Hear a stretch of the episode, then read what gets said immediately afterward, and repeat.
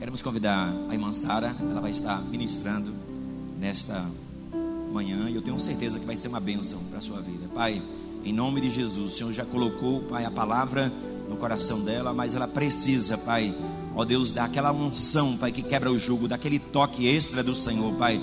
Ela preparou o melhor, mas o Senhor precisa tocar no melhor, Pai, que a tua filha coloca diante de ti. Usa, ó Pai, nesta manhã a tua filha conforme a tua vontade, Pai. Ó Deus, que a tua palavra, ela encontre um lugar em nosso coração. Muito obrigado, Pai, te louvamos e te agradecemos. Amém. Paz do Senhor, queridos. Bom dia. É mais uma vez um motivo de grande alegria e honra estar com vocês nessa manhã ministrando a palavra. Eu queria convidar você a abrir a palavra do Senhor no Evangelho de Mateus, capítulo seis. Mateus seis, nós vamos ler do verso vinte e cinco ao trinta e quatro.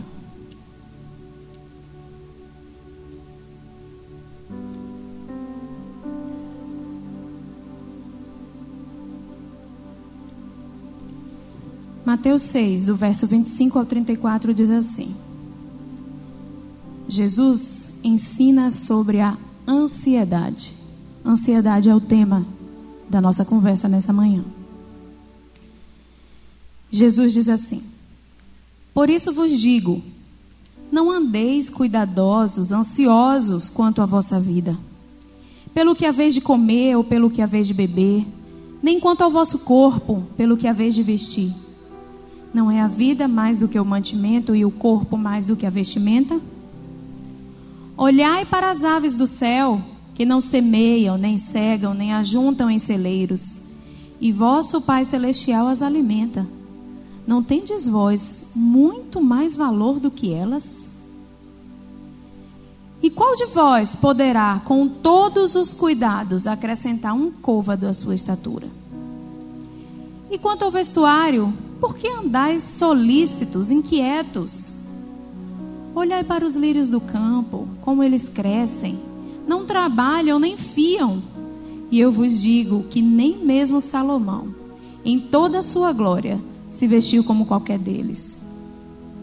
Pois, se Deus assim veste a erva do campo, que hoje existe e amanhã é lançada no forno, não vos vestirá muito mais a vós, homens de pequena fé? Não andeis, pois, ansiosos, dizendo: o que comeremos, ou o que beberemos, ou com que nos vestiremos? Porque todas essas coisas os gentios procuram. Ah, de certo, vosso Pai Celestial bem sabe que necessitas de todas essas coisas. Mas buscai primeiro o reino de Deus, a sua justiça, e todas essas coisas vos serão acrescentadas. Não vos inquieteis, pois, pelo dia de amanhã, porque o dia de amanhã cuidará de si mesmo. Basta a cada dia o seu mal. Vamos orar? Exaltado, exaltado, exaltado, estás aqui. Tão certo como o ar que respiramos, estamos certos que estás aqui. Não teríamos vindo se o Senhor não estivesse, porque Tu és o único motivo. Tu és a única razão. Não viemos por outra coisa que não pela Tua presença. A Tua palavra foi lida, Senhor. Faz os nossos corações terra fértil, vulnerável para a semente lançada. Senhor, eu trouxe o sacrifício, mas eu preciso do fogo. O fogo só pode vir de ti. Então vem com teu fogo. Vem com teu fogo.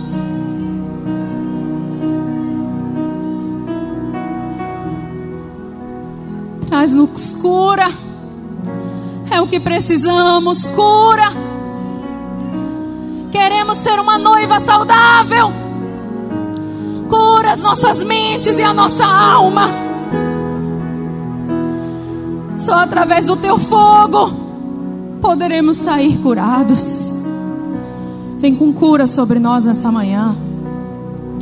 É o que te pedimos em nome de Jesus. Amém e graças a Deus. Como eu disse, falaremos sobre ansiedade.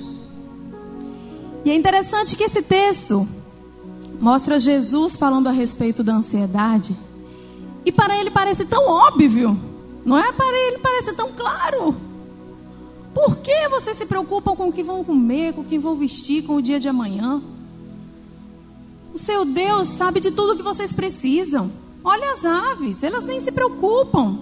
Olha os lírios, vocês acham que vocês por acaso teriam menos valor do que elas pelo Senhor, para, para Deus? Não foi pelas aves, nem pelos lírios que Deus mandou o seu único filho morrer? Só isso já ser, deveria ser suficiente para vocês entenderem que Ele não deixará faltar nada. Ah, na nossa cabeça não é tão óbvio assim, né? As coisas aqui dentro funcionam um pouquinho diferente. Deveria ser igual, porque a gente busca a mente de Cristo. Na nossa cabeça deveria funcionar como funciona na cabeça dele. Obviamente, Deus não vai deixar faltar nada, então não precisa se preocupar com amanhã. Mas é fácil, irmãos? É fácil? Não é. Para nós não é fácil. Porque desde que o pecado entrou no meio desse relacionamento, a gente se tornou vulnerável.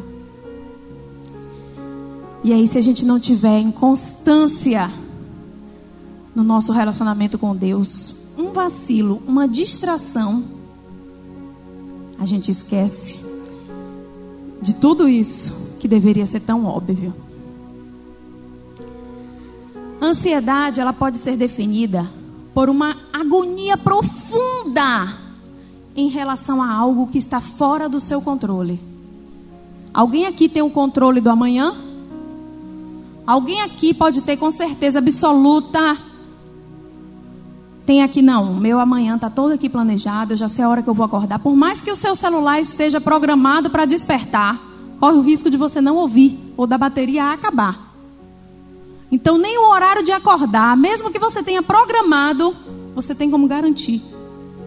Alguém aqui tem como garantir que o amanhã vai ser do jeito que você planejou e sonhou?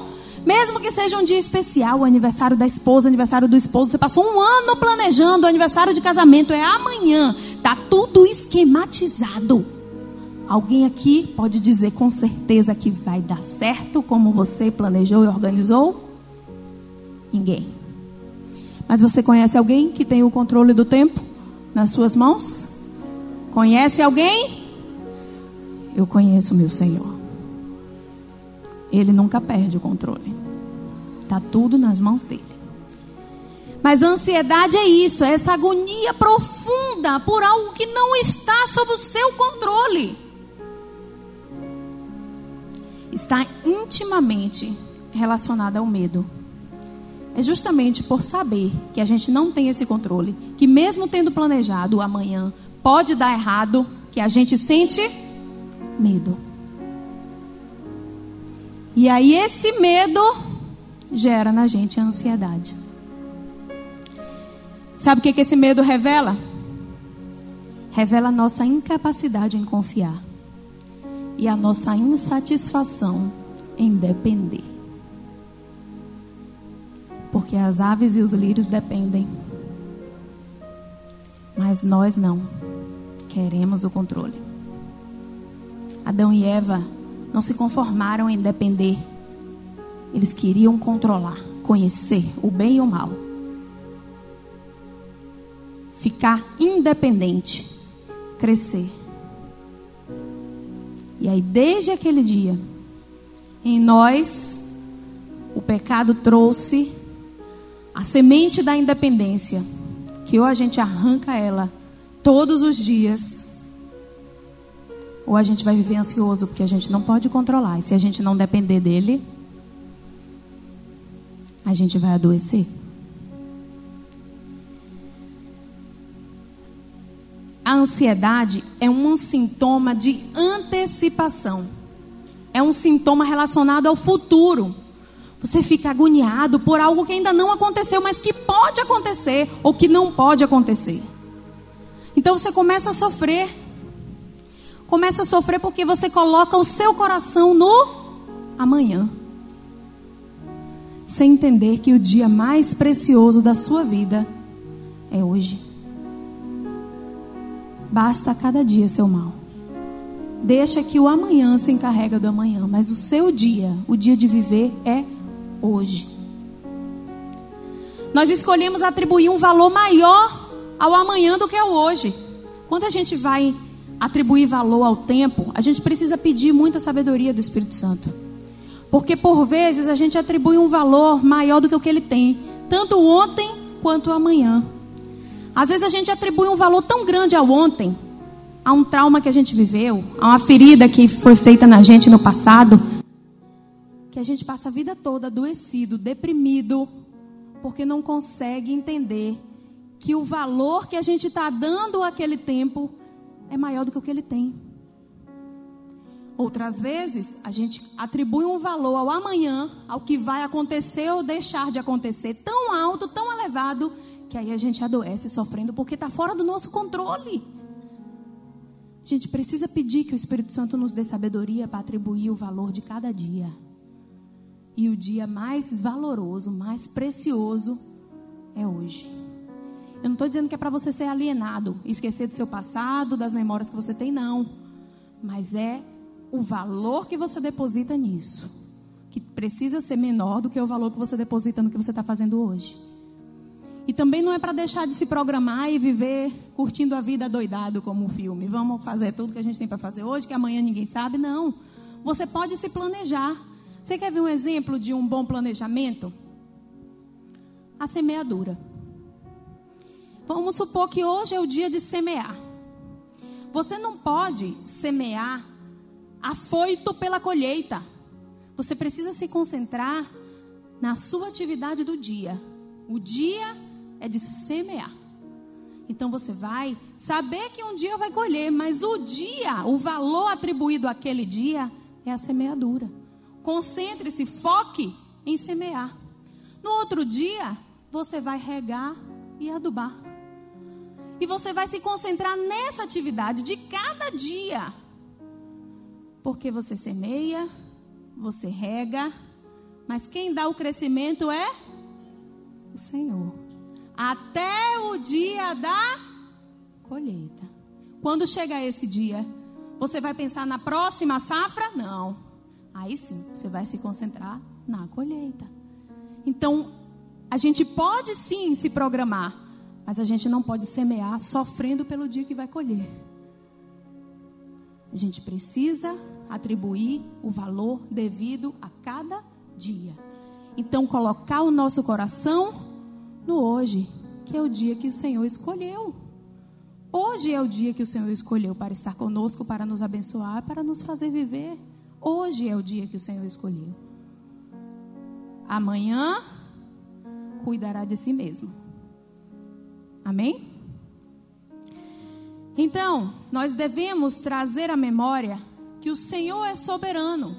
Nós plantamos, nós regamos, mas Ele é quem dará o crescimento. E no tempo certo, colheremos. Mas antes da gente prosseguir falando sobre ansiedade, é, eu preciso deixar claro um conceito. No ano passado, nós recebemos aqui um pastor, eu não sei quantos vão se lembrar, o pastor Diogo Dantas. Ele veio aqui e trouxe para nós um conceito que mudou a minha visão sobre muitas coisas, inclusive sobre ansiedade. Eu vou citar alguns textos, gente, que eu não vou conseguir ler por causa do tempo. Mas quem quiser anotar e depois revisar em casa, eu só vou ler alguns. Ele falou para a gente a respeito de batalha espiritual. E para entender a ansiedade, a gente precisa entender qual é o conceito de batalha espiritual que a gente está vivendo. Eu vou te fazer uma pergunta. Nós estamos em guerra? Sim ou não? Sim. Alguém tem dúvida de que o adversário das nossas almas guerreia contra nós todos os dias? Eu não tenho dúvida. ele não tem outro objetivo que não seja matar, roubar ou destruir. Ele não vem brincar de ser diabo. Não bota fantasia, chifrinho e dança. Não, não, não. Não é de brincadeira. É guerra. É batalha, é guerra. Ele tenta nos atingir a todo instante. E ele não está brincando. Só que como igreja, durante muito tempo, nós dedicamos força numa batalha externa. Durante muito tempo nós acreditamos que as armas que o adversário usava para nos atingir eram trabalhos, macumbas, terreiros, e guerreávamos contra isso. Guerreamos muitas vezes contra isso. Mas eu vou te dizer, era só uma distração. Igual a maçã. A maçã não, o fruto. Desculpe, que nem é maçã, a gente nem sabe o que fruto é. Igual o fruto. Era só uma distração para Eva. Então, como igreja, nós fomos distraídos um tempo. E sabe o que aconteceu? Uma sociedade mentalmente adoecida. Porque a verdadeira arma de Satanás não é a macumba. A verdadeira arma de Satanás é a mentira. A mentira é a sua principal arma. E é uma mentira contra as nossas mentes. Porque a batalha espiritual que estamos vivendo é uma batalha de ideias. É uma batalha de conceitos. Aí, hoje, o que é que nós temos em relação à ansiedade? As estatísticas da Organização Mundial da Saúde garantem que a ansiedade é a doença mental mais prevalente no mundo, maior do que a depressão. Vocês acreditam? Nós temos mais gente adoecida por ansiedade do que por depressão. E outro dado para nós, ainda mais preocupante. O Brasil está entre um ranking recente de dois mil e quinze, mais ou menos, da Organização Mundial da Saúde, como o país mais ansioso do mundo, porque estávamos distraídos enquanto o adversário nos atacava, atacava as nossas mentes. Um soldado pode ir para a guerra de qualquer jeito, despreparado, peito aberto. Vamos chegar, ei, vim guerrear. É assim que o soldado se apresenta? Já que temos consciência, porque eu perguntei para vocês, estamos em guerra? Vocês me responderam, sim, estamos conscientes da guerra. Já que temos consciência da guerra, podemos nos apresentar de qualquer jeito? Mas a gente está desamparado aqui no mundo, ao relento, à própria vontade? Não, a gente tem um manual, uma bússola, um manual de sobrevivência neste mundo. E o nosso manual, ele nos orienta sobre o preparo, ele nos orienta sobre como nós devemos nos portar para a guerra. Ele nos fala sobre a armadura que nós devemos usar. Um soldado não pode guerrear despreparado. Efésios seis nos fala sobre essa armadura. Eu não vou conseguir ler esse com vocês, mas eu preciso que vocês anotem para conferir depois tudo que eu falar, se é verdade. Que a palavra diz que a gente precisa confirmar tudo que o pregador fala. Então chega em casa e confirma mesmo, tá?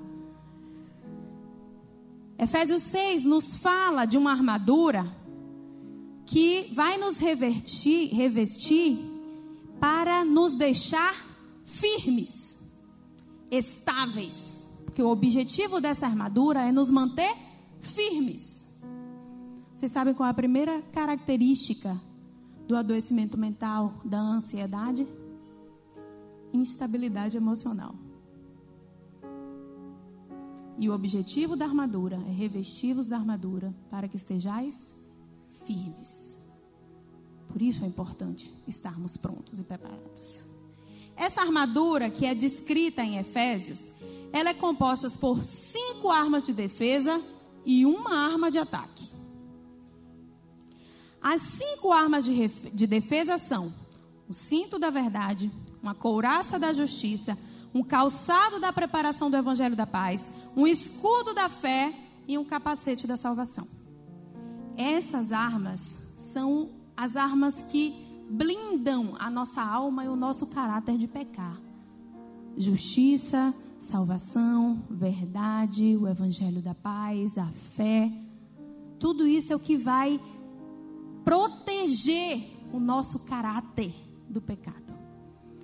E Efésios seis nos fala ainda de uma arma de ataque. Ah, é nessa aí que eu quero focar.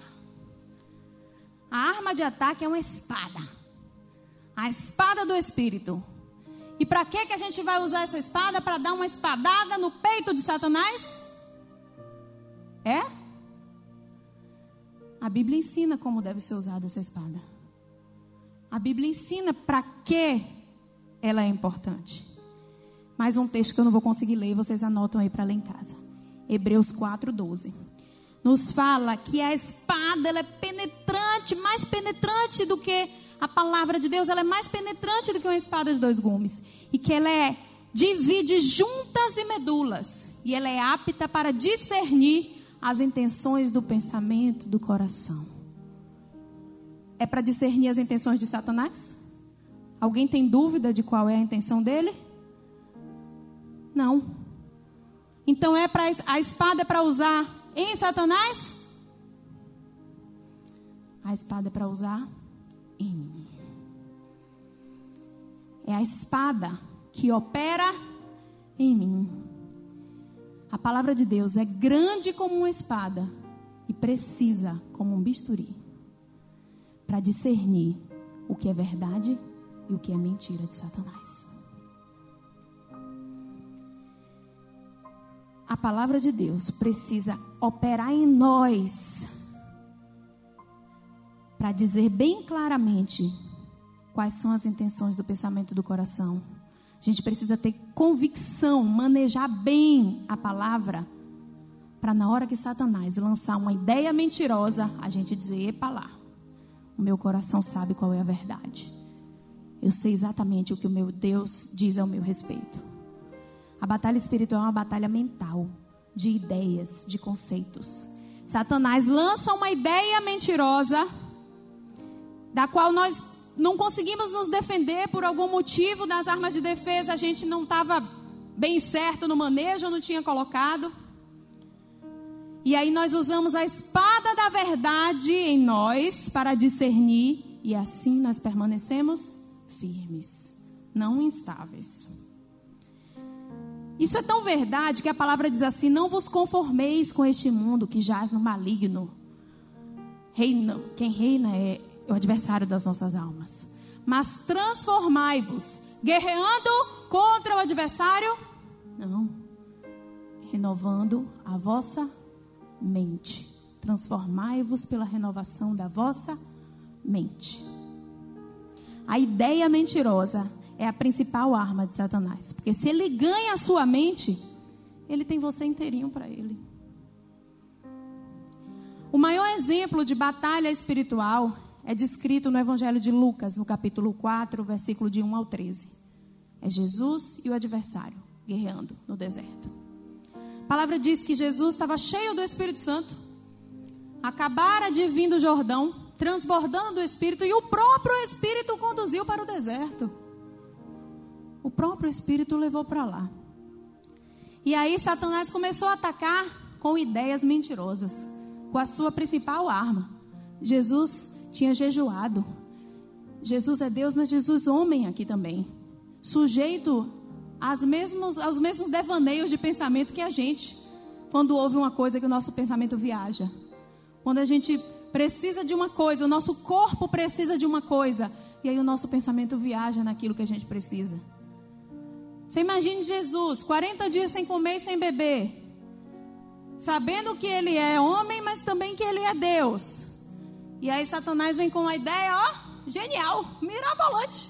Tá vendo essas pedras? Transforma em pão e come, homem. Tu não tá com fome? Qualquer um de nós, fragilizado pela fome, na mesma hora, hein? Chega a salivar com o pão, a ideia do pão quentinho, a ideia mirabolante, satânica. Mas aí o que que Jesus faz? Maneja a palavra para sua alma discernir que nem só de pão viverá o homem.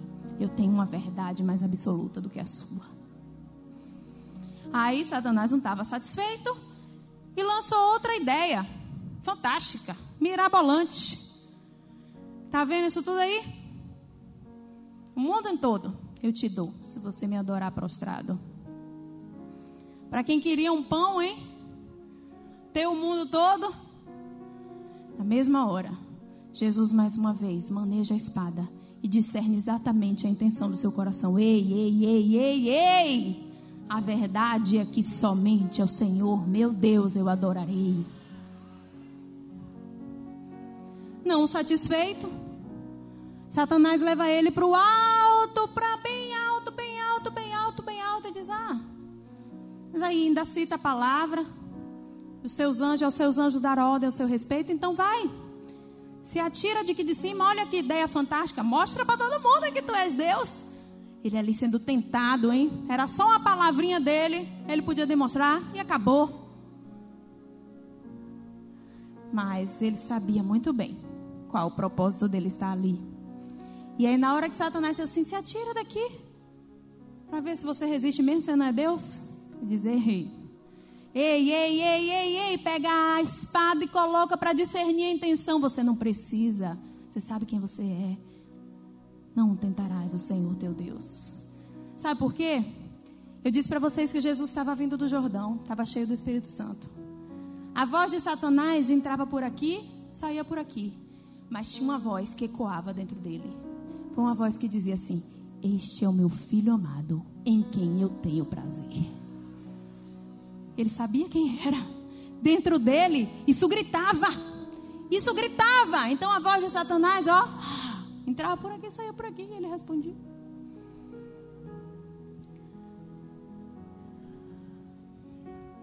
Então, é assim que o adversário das nossas almas tem tentado guerrear contra nós. Ele lança ideias mentirosas. E se não der certo? E se amanhã o que você está esperando não acontecer? E se esse Deus que você acredita talvez não seja tão poderoso assim, né? Para fazer o que você espera que ele faça, para abrir aquela porta, para trazer aquela cura. Ou talvez ele esteja ocupado demais para se preocupar com você. Tanta gente, né? Com problemas mais importantes. Aí Satanás começa a lançar isso na sua cabeça. Ou talvez você consiga ser tão bom como ele. E aí pode tomar para você o controle das coisas. Como fez com Eva. Eu posso te dar uma força. Eu te ajudo aqui, fique, fique tranquilo, toma o controle dessa situação, tira da mão de Deus e você vai resolver, porque você é bom, cara. Você é, você é o cara. Tudo isso é mentira de Satanás. Se a gente não usa a espada do Espírito imediatamente para trazer a verdade que aniquila essa mentira, dentro das nossas mentes se criam fortalezas que vão gerar em nós aquilo que eu falei no começo. A incapacidade de, de confiar e a insatisfação em depender dele. Aí gera na gente a vontade de ser independente e a fragilidade de não conseguir confiar, de se lançar. E aí a gente sofre. Aí a gente faz a mente sofrer. A mente sofrendo fragiliza o espírito, que aí a gente não está mais firme, a gente está instável. E o espírito frágil, uma mente em sofrimento, o que, que acontece? O corpo rui, adoece. E aí o que, que a gente sente? O coração dispara. A gente tem mal-estar. A gente sente uma tensão na musculatura que mal consegue andar. A gente perde a capacidade de atender uma ordenança do Senhor, que é descansar. A gente não descansa. A gente não dorme bem. Mesmo quando dorme, acorda no outro dia exausto. A gente sente uma pressão no peito que às vezes vai parar até no hospital achando que está infartando. E é a alma sofrendo. E aqui eu preciso parar para fazer uma ressalva.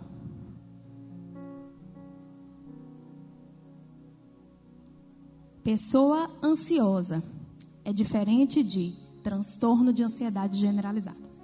Transtorno de ansiedade generalizada é um diagnóstico, é uma doença. Envolve todos esses sintomas e esses sintomas interferem na sua capacidade funcional. Isso é, você não sai mais para trabalhar, Você não se relaciona mais com as pessoas. Você, tudo isso acontece de tal maneira que te bloqueia. Você fica em casa trancado, você tem medo de falar, você tem medo de vir à igreja, você tem medo de sair. Você começa a ficar muito triste pelo sofrimento que você tem. Isso é uma doença. E em nome de Jesus, o Senhor nos deu cérebro e disse que a gente precisa nos oferecer para Ele em culto racional. Então, vamos raciocinar que os médicos e os psicólogos foram instrumentos que o Senhor colocou para nos tratar. Então, não entenda que esse culto vai ser suficiente, não. Se você tem uma doença, se você está com prejuízo funcional, este culto vai ser um despertar. Mas você vai procurar ajuda médica, porque isso é racional. Isso é bênção de Deus na sua vida. A ação do médico, do remédio, do psicólogo é o que Deus disponibilizou como cura para você. Entenda isso. A gente não vai ser irracional de achar que, então vou suspender meu remédio hoje, porque é... a irmã Sara pregou, orou por mim no final, então não preciso mais tomar remédio. Em nome de Jesus. Não é isso que eu estou falando aqui. O Senhor usa médicos, graças a Deus, senão eu estava frita, né? Deus, tem misericórdia de mim, me usa. O Senhor usa médicos, remédios, psicólogos. Então, se você precisa de tratamento, de acompanhamento, já faz, continua. Ainda não faz, esse culto é um despertar para que você procure e faça. Agora, tem o que é a pessoa ansiosa, o comportamento ansioso, e que muitas vezes predispõe para esse transtorno. Aí esse culto pode ser o remédio. Porque você vai aprender ferramentas, estratégias e remédios bíblicos que podem prevenir a instalação da fortaleza e da doença. Amém? Todo mundo entendeu?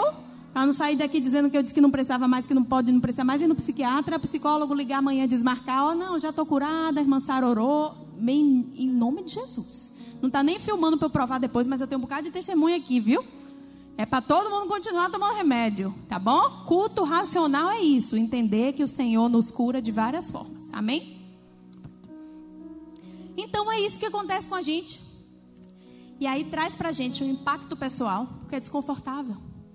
Quem aqui não gosta de ter uma boa noite de sono, gente? Pelo amor de Deus, eu amo. Coisa, uma das coisas que eu mais gosto é dormir bem, acordar no outro dia descansado. E aí você não conseguir, porque o seu corpo não responde. Porque o coração parece que bate aqui na garganta. Porque a barriga embrulha permanentemente. Porque você tem diarreia. Ora o intestino prende, ora o intestino solta. Porque você está ansioso. Porque você não relaxa. Porque a sua mente não para de funcionar. Tudo isso porque foi lançada uma ideia mentirosa. E você não conseguiu utilizar as armaduras ali naquele momento. E se fragilizou. Então, o apóstolo Paulo, esse a gente vai ler, na carta aos Filipenses, no capítulo quatro, ele nos dá algumas ferramentas que nos auxiliam a mudar o nosso comportamento de ansiedade, que nos auxiliam a confiar, que estabelece, que reestabelece um relacionamento de intimidade com o nosso Deus. O que faz com que a gente tenha a mesma convicção que Jesus, quando a gente leu lá no livro de Mateus. Filipenses quatro, de seis a nove.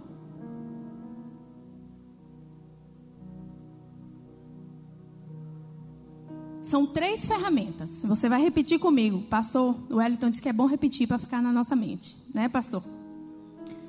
Você vai repetir comigo. Oração, pensamento e prática. De novo, oração, pensamento e prática. Mais uma vez, oração, pensamento e prática. Não pode esquecer, oração, pensamento e prática. Vamos ler o que o apóstolo Paulo fala? Do seis ao nove. Não estejais ansiosos, inquietos por coisa alguma. Antes... as vossas petições sejam em tudo conhecidas diante de Deus, pela oração e súplica. Súplica é uma oração mais intensa, mais fervorosa, das que eu gosto. E com ação de graças. E a paz de Deus. Não é qualquer paz não, hein? É uma paz que excede todo o entendimento. Guardará os vossos corações e os vossos sentimentos em Cristo Jesus. Quanto ao mais, irmão, ó, tudo que é verdadeiro, tudo que é honesto, tudo que é justo, tudo que é puro, tudo que é amável, tudo que é de boa fama, se há alguma virtude, se há algum louvor, nisto pensai. O que também aprendestes e recebestes e ouvistes e vistes em mim, isso fazei. E aí, meu irmão, o que era a paz de Deus agora se transforma. Agora não é mais a paz de Deus, não. Agora é o Deus de paz, será convosco.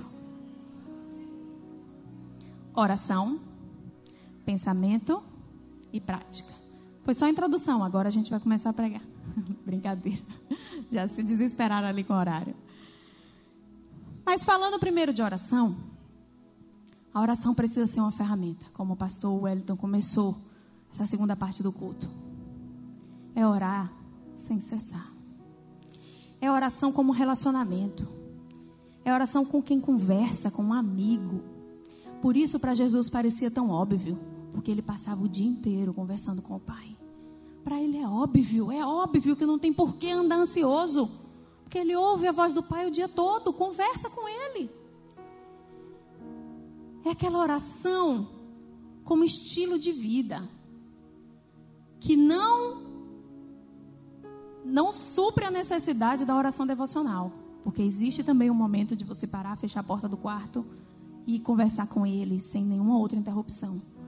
Mas mesmo quando você não tem esse, aquele tempo naquele dia, é ir para o trabalho conversando com ele, é atender conversando com ele, é fazer o que você tiver que fazer conversando com ele, sabendo que ele está ali, porque ele é real. Então é conversar como quem conversa com um amigo. Meu irmão, ele é líder de jovens, e uma vez ele perguntou para os jovens e disse assim, é porque assim, nem toda família é perfeita, gente, eu vou ter que abrir um defeito muito grande aqui da minha família. Eu tenho...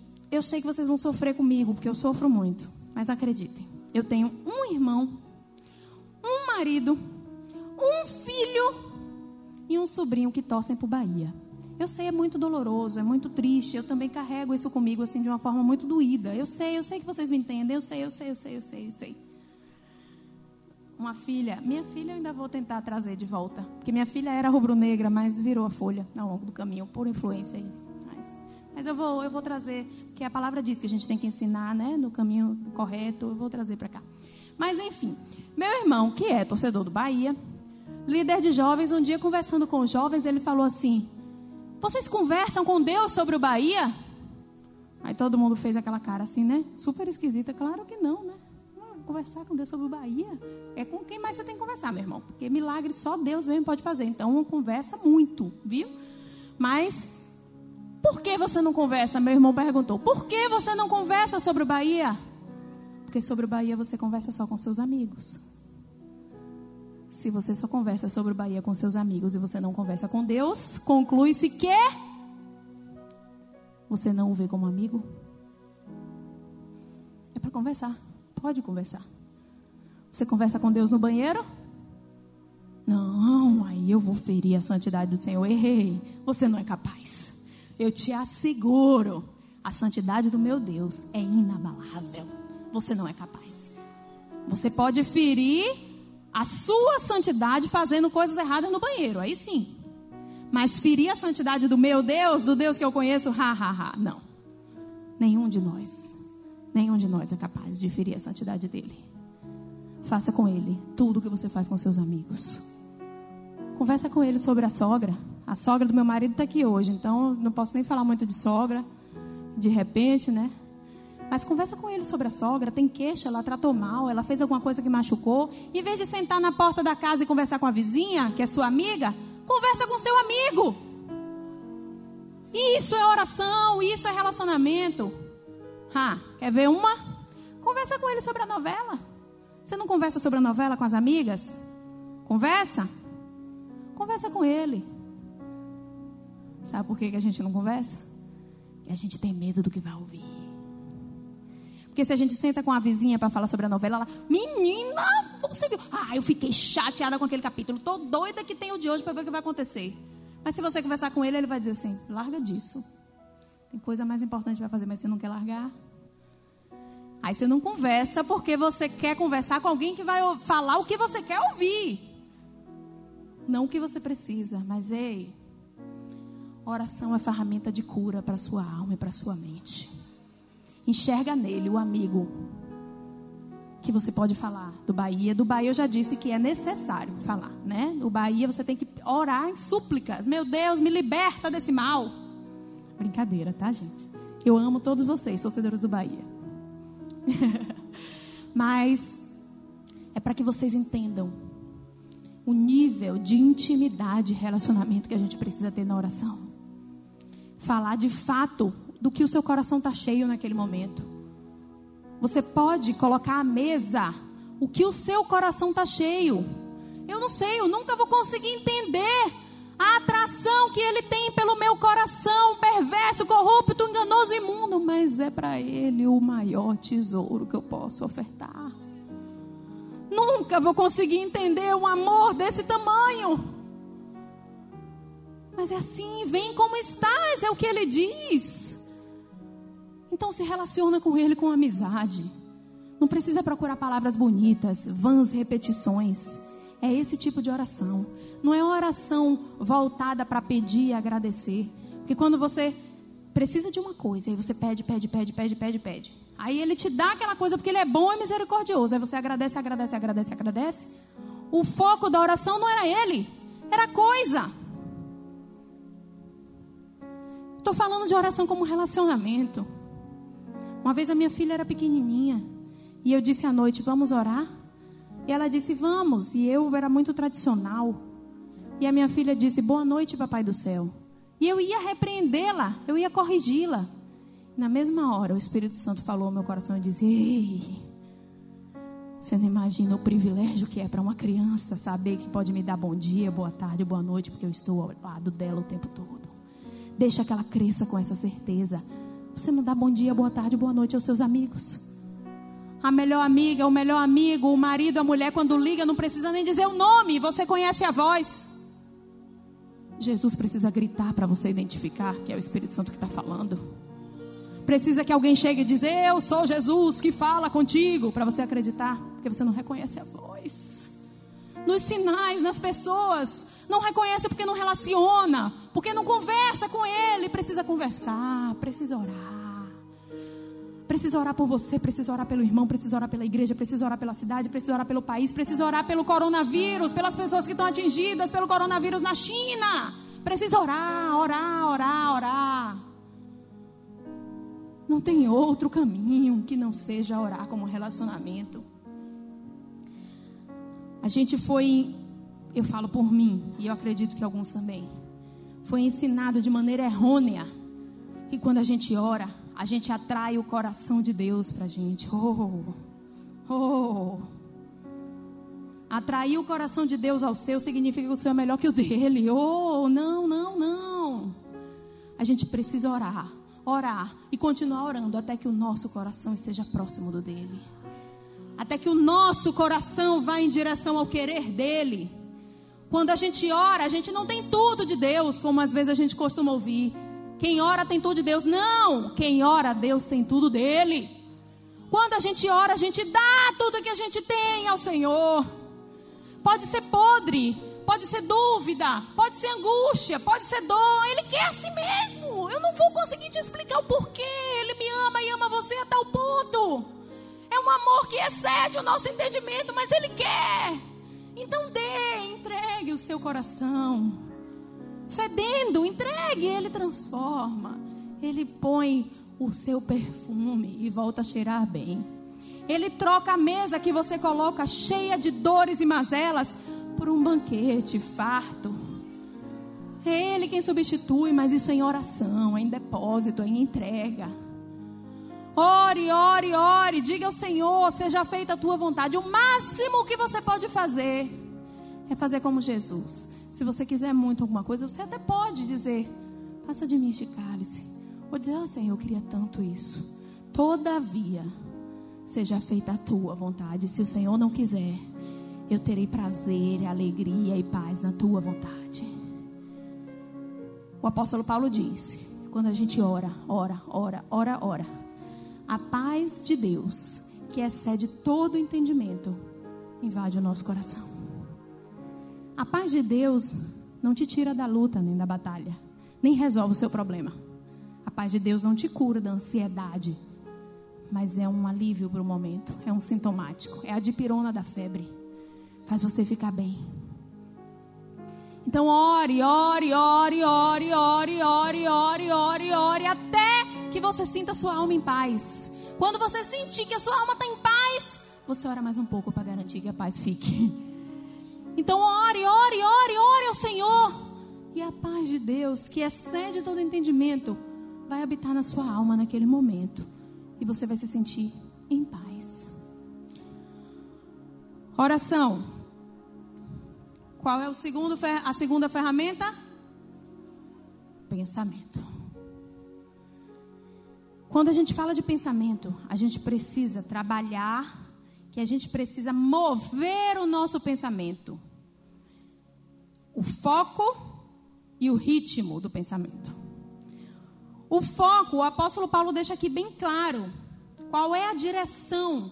Para onde a gente vai direcionar, canalizar o nosso pensamento? Aí ele dá algumas dicas para aquilo que é honesto, verdadeiro, justo, puro, amável, de boa fama, com virtude, com louvor. Você conhece algo no que você pode pensar que tenha todas essas características? Conhece? Qual o tema do nosso ano que o Senhor nos deu, que o Espírito Santo nos direcionou? É o quê? Movidos pela eternidade. Foca o seu pensamento para as coisas da eternidade. O melhor da eternidade é Jesus. Foi dispensado como presente, como dádiva para você. Jesus é verdadeiro? É. Jesus é puro? É. Jesus é honesto? É. Jesus tem boa fama? Tem. Jesus tem virtude? Tem. Jesus tem louvor? Pensa nele o dia todo.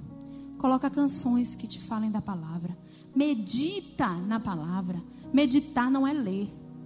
Os orientais têm uma cultura maior de meditação. Meditar significa concentrar-se de forma total. Então concentra na palavra. Pega um versículo e medita nele, até que aquilo esteja fincado no seu coração. Volta o seu pensamento, olhar para o alto. Volta o seu pensamento para as coisas da eternidade, para a voz dele, seja através de canções, passa o dia ouvindo louvores, seja através de oração, seja através da palavra, mas volta para as coisas da eternidade.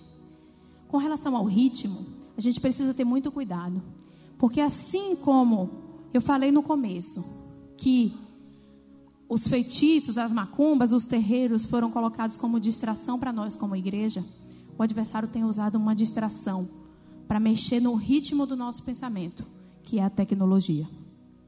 Nós temos um ritmo natural do pensar, mas a tecnologia traz as coisas de uma maneira tão rápida, que acelera, que nos obriga a acelerar o nosso pensamento. No Salmo noventa e quatro, no, capi- no capítulo noventa e quatro, versículo dezenove, fala que a ansiedade são os pensamentos acelerados, o ritmo do pensar. O pensamento acelerado é o que falam umas versões e outras versões que falam ansiedade, é que tiram a nossa paz. Então nós precisamos voltar ao nosso ritmo natural. O Senhor, quando criou o homem, o colocou num jardim. E recentemente, recentemente em dois mil e dezessete, foi feita uma pesquisa por uma universidade da Inglaterra com relação à ansiedade e ao estresse. E aí eles observaram que os grandes centros urbanos, onde tem uma disposição maior de tecnologia, tem um índice muito mais elevado de ansiedade e estresse do que na, nas zonas rurais. E aí eles foram estudar o que nas zonas rurais, o que que naquele ambiente pode ser como, funcionar como um fator antiestressor. E você sabe o que que eles descobriram? Que como primeiro lugar de fator antiestressor do ambiente rural, o passarinhar. passarinhar, observar o voo dos pássaros e analisar os pássaros é um fator de redução da, do estresse e da ansiedade. Vocês se lembram do texto que a gente leu em Mateus? Mais de dois mil anos atrás, isso foi em dois mil e dezessete. Mais de dois mil anos atrás, qual é a primeira coisa que Jesus manda você fazer para não ficar ansioso? O que, que foi? No texto que a gente leu, olhai para as aves do céu. Jesus já sabia dois mil antes, dois mil anos antes, Jesus já sabia que isso era para aliviar, que ia aliviar o seu estresse. Então, quando Jesus nos colocou, preparou um cenário e colocou o homem ali no Éden, foi para que desde já o homem soubesse que a criação manifesta a glória e o poder de Deus. Cada vez que você tenta reduzir o ritmo do seu pensamento e observa na criação a manifestação da glória de Deus, isso traz paz a você, traz paz à sua alma, e isso é da eternidade. E outra coisa, quando a gente fala que a gente é movido pela eternidade, a gente precisa lembrar a nossa alma que a gente já sabe o fim dessa história. A gente cantou no culto da virada do ano aqui: eu já sei o fim da história, o rei está voltando em glória. Você sabe qual é o fim da história? A Bíblia dá spoiler do final desse filme. A Bíblia te diz que, independente do que Satanás tente contra você, independente das angústias e das aflições que a gente passa neste mundo, você sabe qual é o final de Satanás e qual é o seu. Você tem convicção de que no final de tudo você ouvirá: vinde, benditos de meu Pai, possuí por herança o reino que eu vos preparei.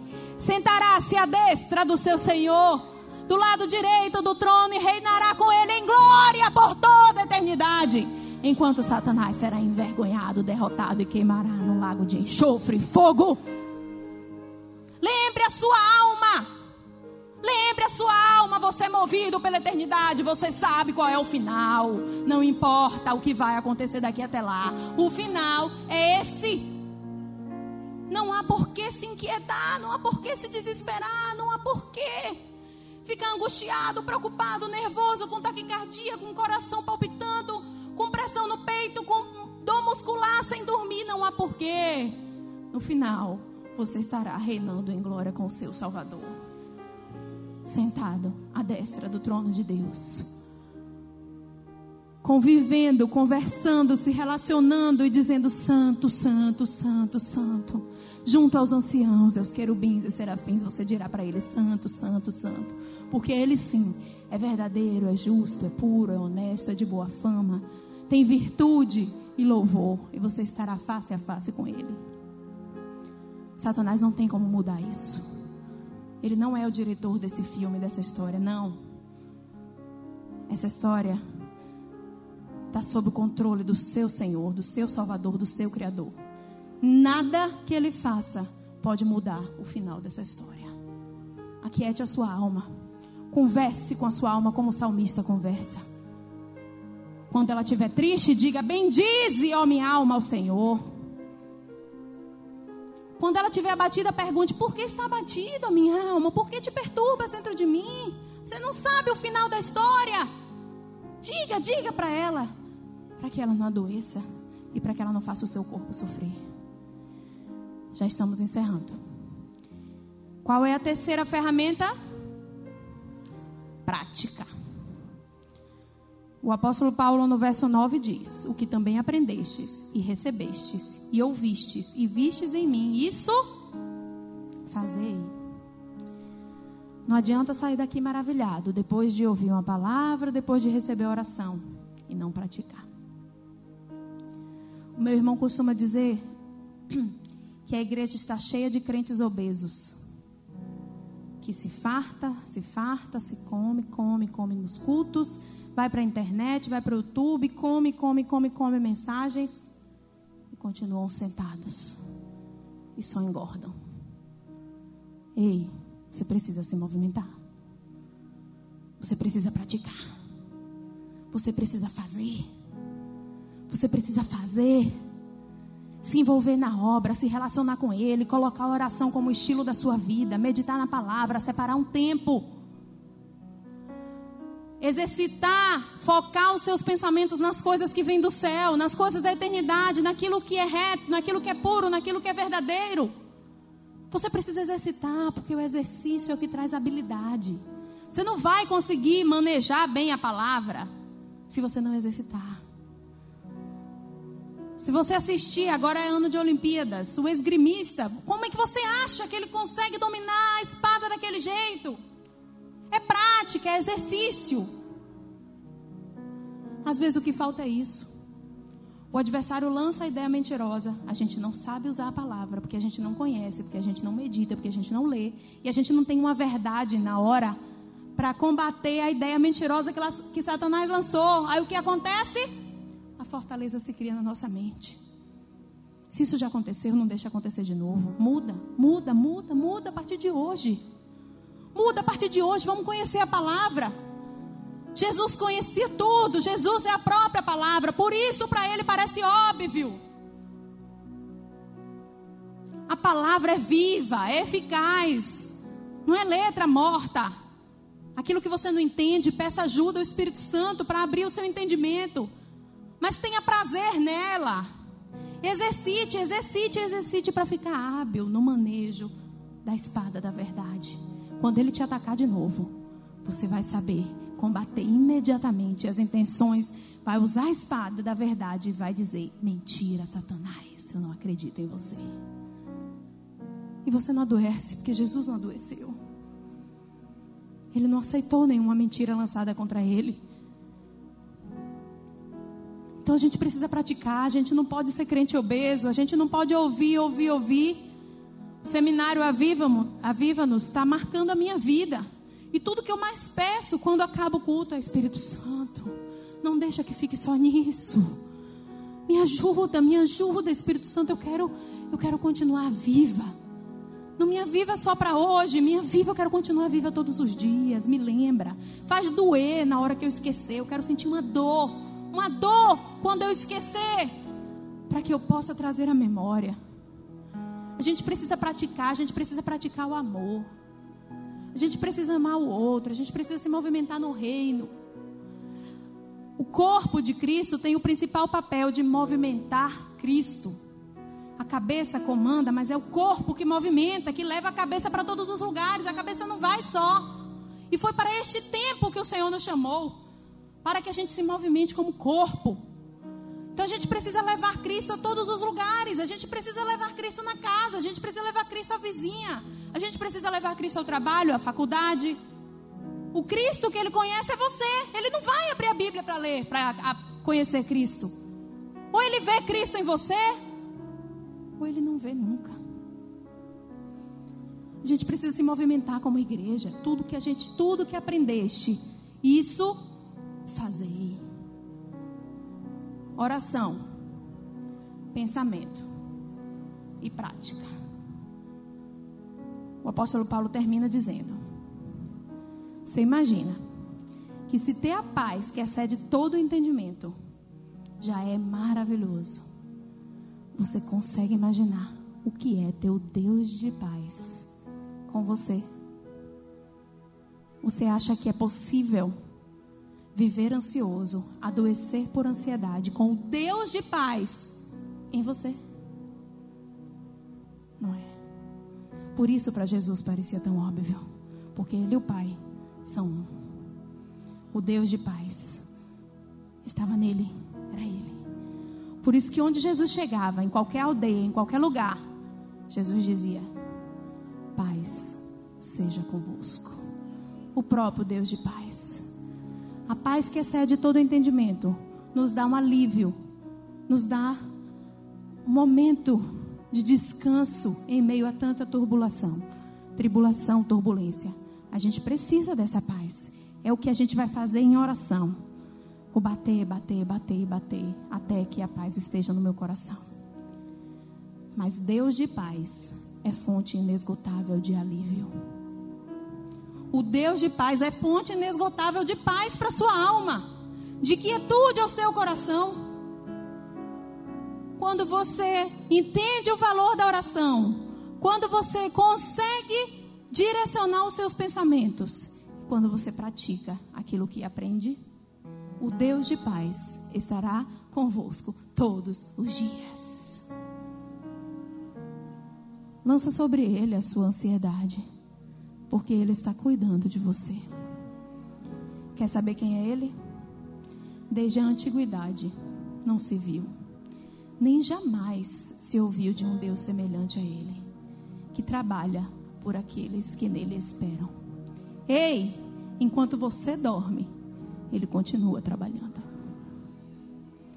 Você entende por que para Jesus parece tão óbvio? Porque Ele se relaciona assim com o Pai. Em oração, Ele pensa nas coisas da eternidade, e Ele, todo o seu ministério, praticou aquilo que aprendeu do Pai. Vai ser óbvio para a gente também, se a gente conseguir entender isso aqui. Eu quero encerrar obedecendo a um comando do Espírito Santo.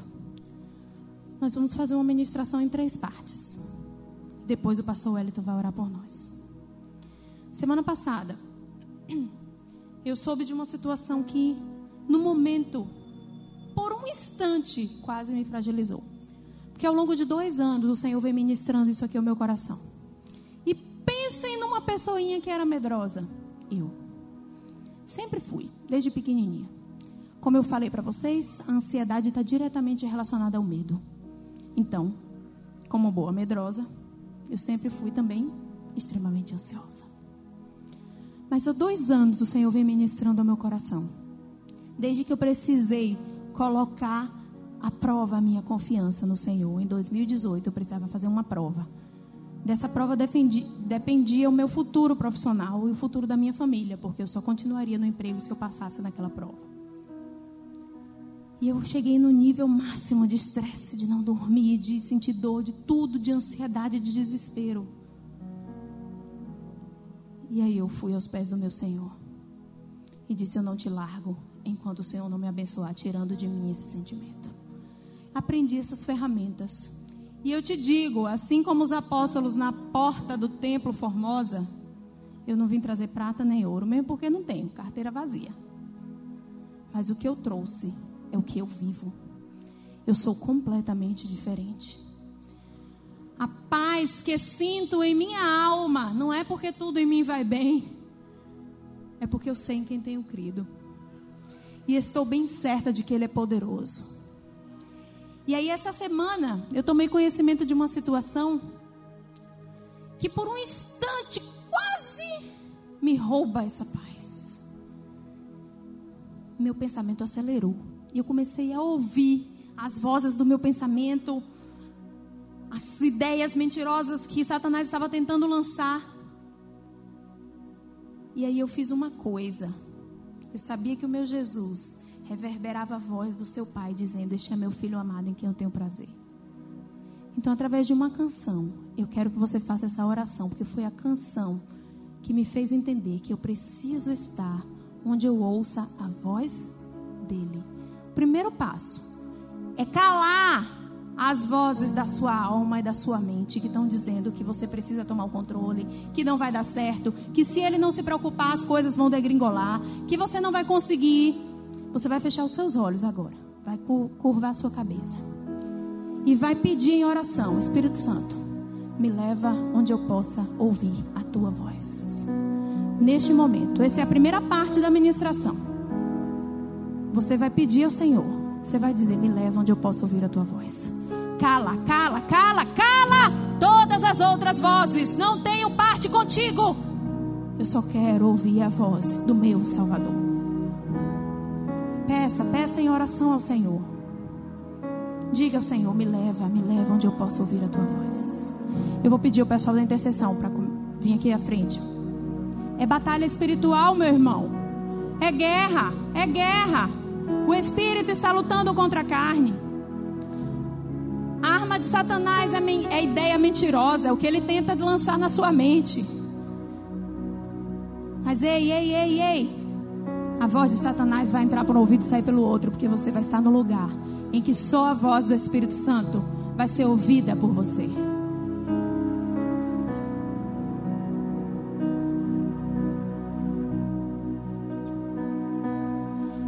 Jesus,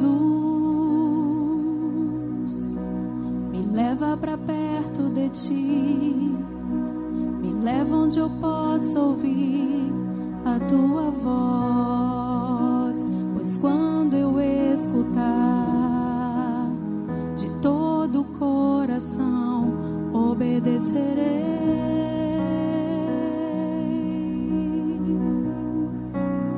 Cura, cura, cura, cura meu coração, faz em mim tua vontade, pois só na tua vontade eu posso me completar. Ore ao Senhor, eu posso me completar.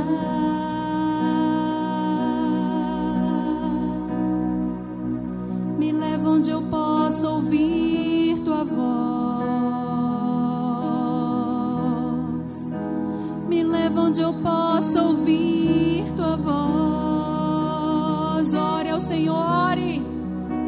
Me leva onde eu posso ouvir tua voz, aos teus pés.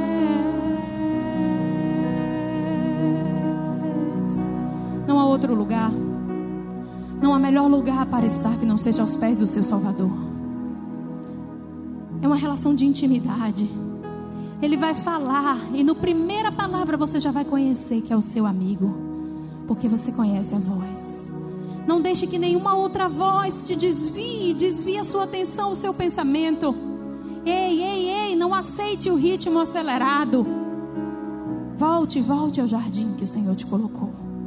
Observe o passarinhar, a criação manifesta a glória do seu Salvador. Volte, volte, volte ao jardim. E só ouça a voz do seu Senhor que te espera para conversar com você na viração do dia. É a voz dele que tem domínio sobre a sua alma, porque foi ele que te criou. Para Jesus é óbvio, mas você foi feita a imagem semelhante de, a semelhança de Cristo. A mente de Cristo está disponível para você, pode ser óbvio para você também. O Espírito Santo quer te dizer uma coisa.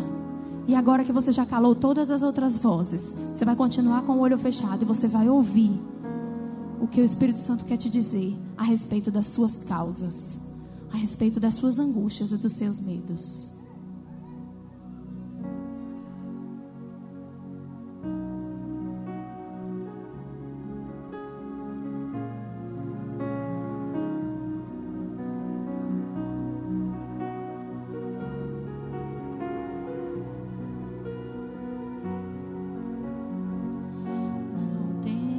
Sobre ti um só cuidado, qualquer que seja, pois um, somente um, seria muito para ti. É meu, somente meu, todo trabalho.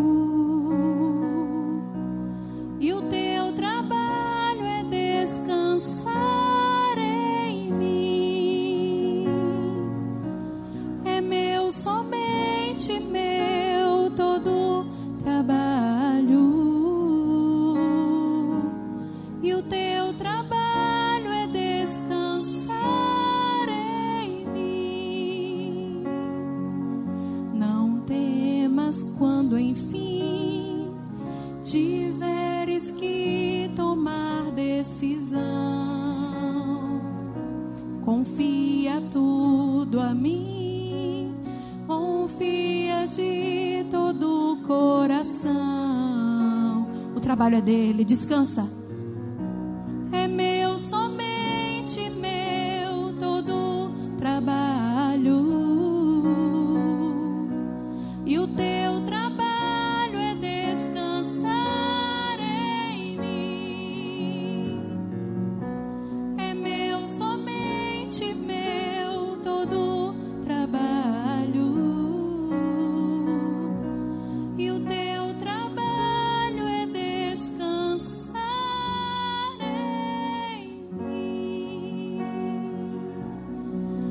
confiança no teu Salvador? Você acha que sua vida não tem mais valor do que a das aves e dos lírios? Não foi por eles que ele morreu na cruz. Ele sabe tudo o que você precisa. Deixa que o amanhã está sob o controle dele. Semeia no hoje. É o dia mais precioso, o dia que ele escolheu para te abençoar. Eu falei para vocês no começo que a ansiedade está diretamente relacionada ao medo. Mas ei, no dia que você aceitou Jesus, você ganhou o poder de ser filho de Deus. Você não precisa sentir medo.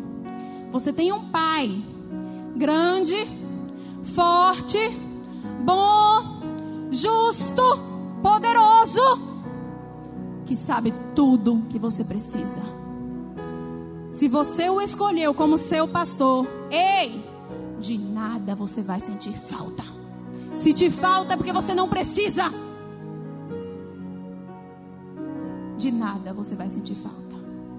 Nós vamos encerrar essa parte da ministração, que você já direcionou os seus ouvidos para a voz do seu Senhor, que você já entendeu o recado, que o trabalho é dele.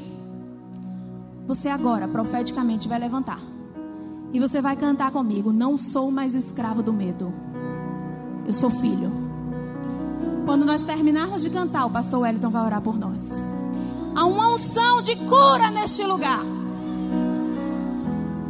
Nós nos oferecemos em sacrifício, mas é ele quem proveu o fogo.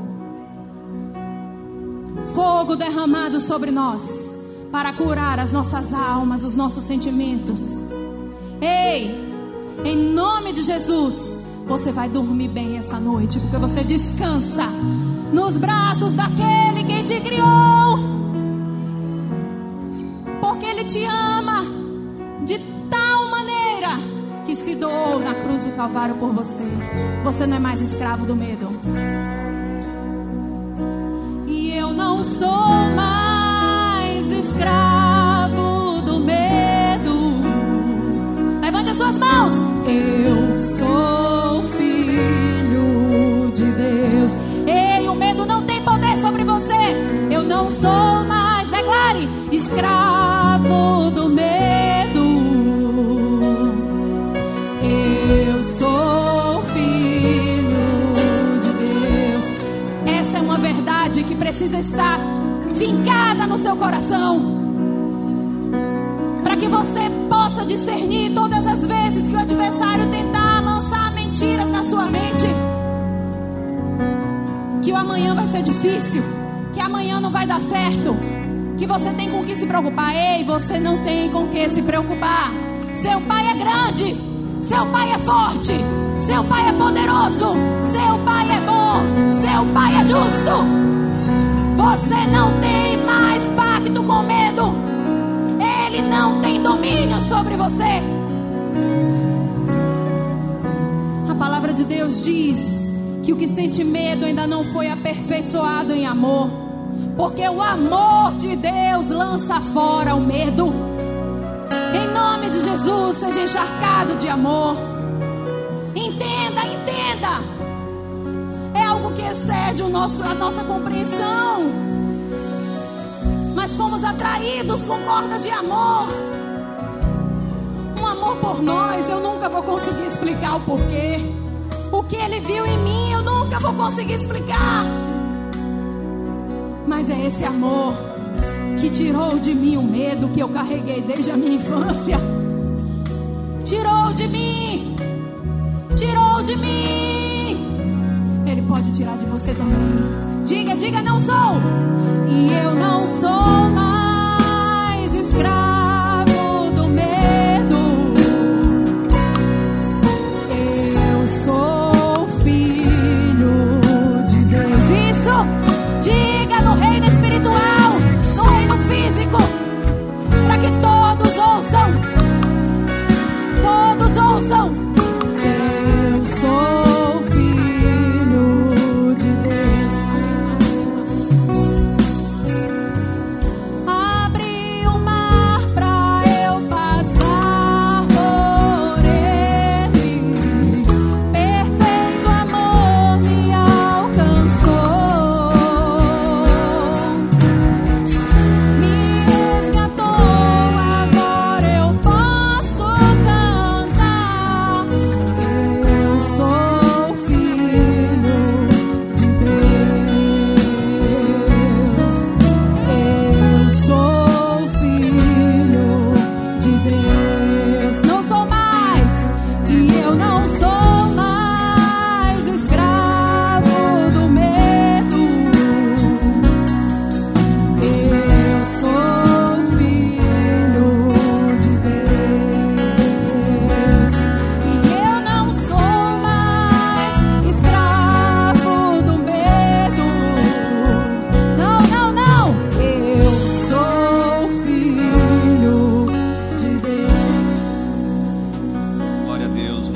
seja o nome do Senhor.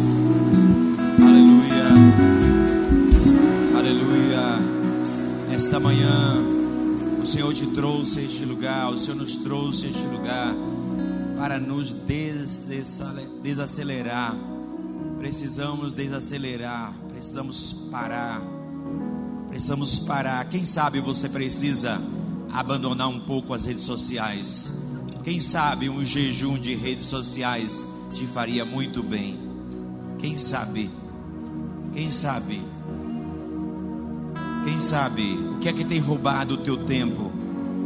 O que é que faz com que você não tenha tempo para parar na presença de Deus?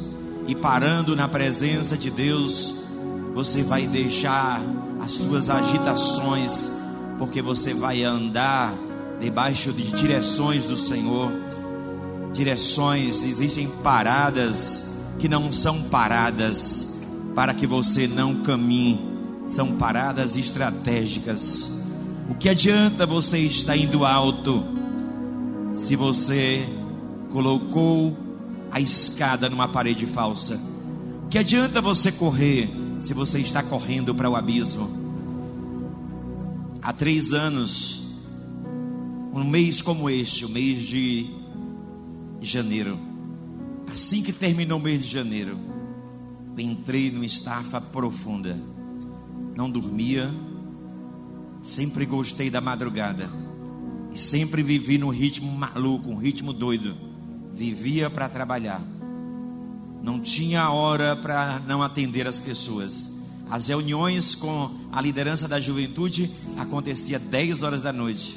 Com o movimento de juventude, dez horas da noite. Tinha dias que doze horas, uma hora da manhã eu estava andando na Getúlio Vargas, porque não tinha tempo. Até que Até que parei de vez. Não tinha mais para onde ir.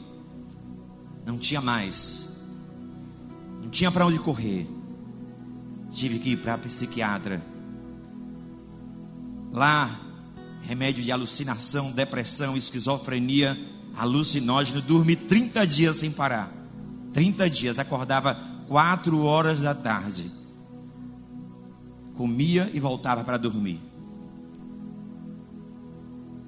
porque eu queria fazer o trabalho de Deus. Eu queria fazer o trabalho de Deus, não descansava nele. E depois o Senhor ministrou meu coração. Sabe por que isto aconteceu? Porque faltou poder. Você estava ministrando sem estar comigo. Você estava fazendo sem estar. Para você fazer para mim, você precisa estar comigo. Você precisa receber poder de mim, porque dentro de você não existe poder. O poder está em mim. O poder está em mim. E Jesus ministrou na minha vida. Quando aquela mulher tocou em Jesus, Jesus disse: de mim saiu o poder.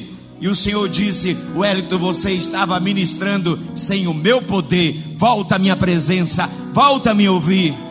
E de três anos para cá, o meu ministério mudou totalmente, porque eu aprendi que não sou eu que faço, é Ele que faz. Existem guerras que não são minhas, existem guerras que são do Senhor, existem pelejas que são de Deus, existem guerras que não são tuas. Se você entrar, você vai se ferir. Existem guerras que nós só precisamos descansar no Senhor, esperar o tempo de Deus. Então para nesta manhã, para nesta manhã, para, para. Você não é uma máquina. Você não é uma máquina. Você não é um eletrodoméstico. Quando coloca-se na tomada, funciona. Não. Você é uma pessoa. Você tem limites. Limites. Existe um limite do ser humano. E nós nunca podemos culpar a Deus, que Ele botou uma carga que nós não podemos suportar. Somos nós que pegamos a sobrecarga. Deus nunca vai botar uma carga, mas a gente começa a botar carga. A gente não sabe dizer não. A gente diz sim para tudo, sim para todos. E quando a gente vai perceber, a gente está com a agenda lotada, uma agenda rígida que não tem mais para onde ir. Para que esta correria toda? Para na presença do Senhor. Para, para, para em nome de Jesus. A gente faz muito sepultamento, muito velório, nós pastores. E às vezes tem irmãos que não se veem há quinze anos e eles estão ali agora. Eles nunca tiveram tempo para parar, para viver os irmãos, para viver o pai, para viver a mãe. Mas agora eles deixaram tudo, mas só que não tem mais como falar com aquele familiar. Ele já está num caixão. Por que é que a gente arruma tempo quando alguém morre? Então o Senhor nesta manhã te trouxe aqui, nos trouxe aqui, para que a gente valorizasse o mais precioso.